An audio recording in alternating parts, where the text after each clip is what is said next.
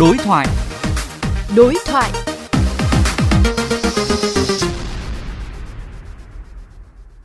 Thưa quý vị, sau khi VOV Giao thông đăng tải loạt bài điều tra xe quá tải, xe chở đất ngang nhiên tung hoành giữa cao điểm xử lý vi phạm của Bộ Công an, rất nhiều câu hỏi đặt ra từ phía người dân về việc lực lượng chức năng có biết tình trạng này hay không và đã làm gì để ngăn chặn.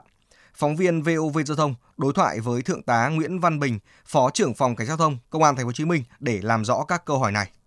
Thưa ông, VOV Giao thông có ghi nhận phản ánh từ thính giả, dù trong cái đợt cao điểm nhưng mà vẫn có tình trạng xe quá tải, xe cơi nới, xe chở đất bùn thải ngang nhiên chạy qua đường cấm. Xin Đông cho biết PC08 có nắm bắt được tình hình trên không? À, phải khẳng định với lại VOV Giao thông là không có tình trạng lọt lưới, không có cái tình trạng mà xe quá tải đi qua lực lượng cảnh sát giao thông mà không được xử lý. Phải nói là các cái phương tiện hiện nay là người ta không cơi nới thành thùng nữa và đã quay lại vị trí ban đầu.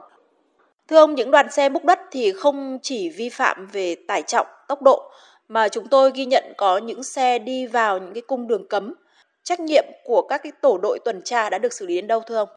Qua cái phản ánh của VV Giao thông thì à, chúng tôi cũng đã phối hợp với à, công an thành phố Thủ Đức và các đơn vị liên quan à, trên cái lộ trình và có cái báo cáo báo cáo về cho BC08 cũng như là báo cáo về cho công an thành phố để nắm được vụ việc.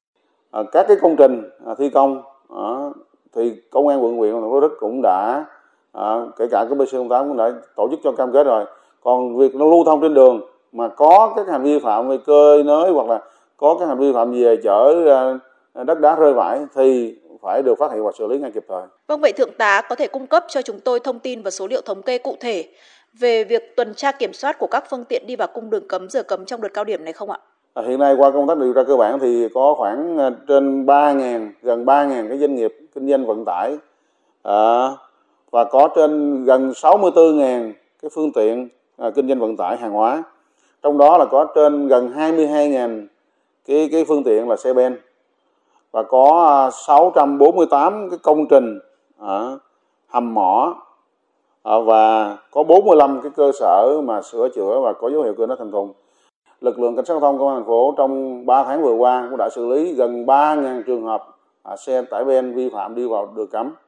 Thì vừa rồi à, BC08 cũng phối hợp với công an Hóc Môn cũng đã kiểm tra và xử lý một lúc 14 trường hợp xe tải ben à, à, có dấu hiệu quá tải lưu thông trên à, địa bàn à, quốc lộ 22 và chỗ Lê Thị Hà. Trong cái cao điểm vừa qua thì tổng kiểm soát trên 130.000 trường hợp và cái số tiền nộp phạt và dự kiến nộp phạt kho bạc nhà nước trên 137 tỷ đồng.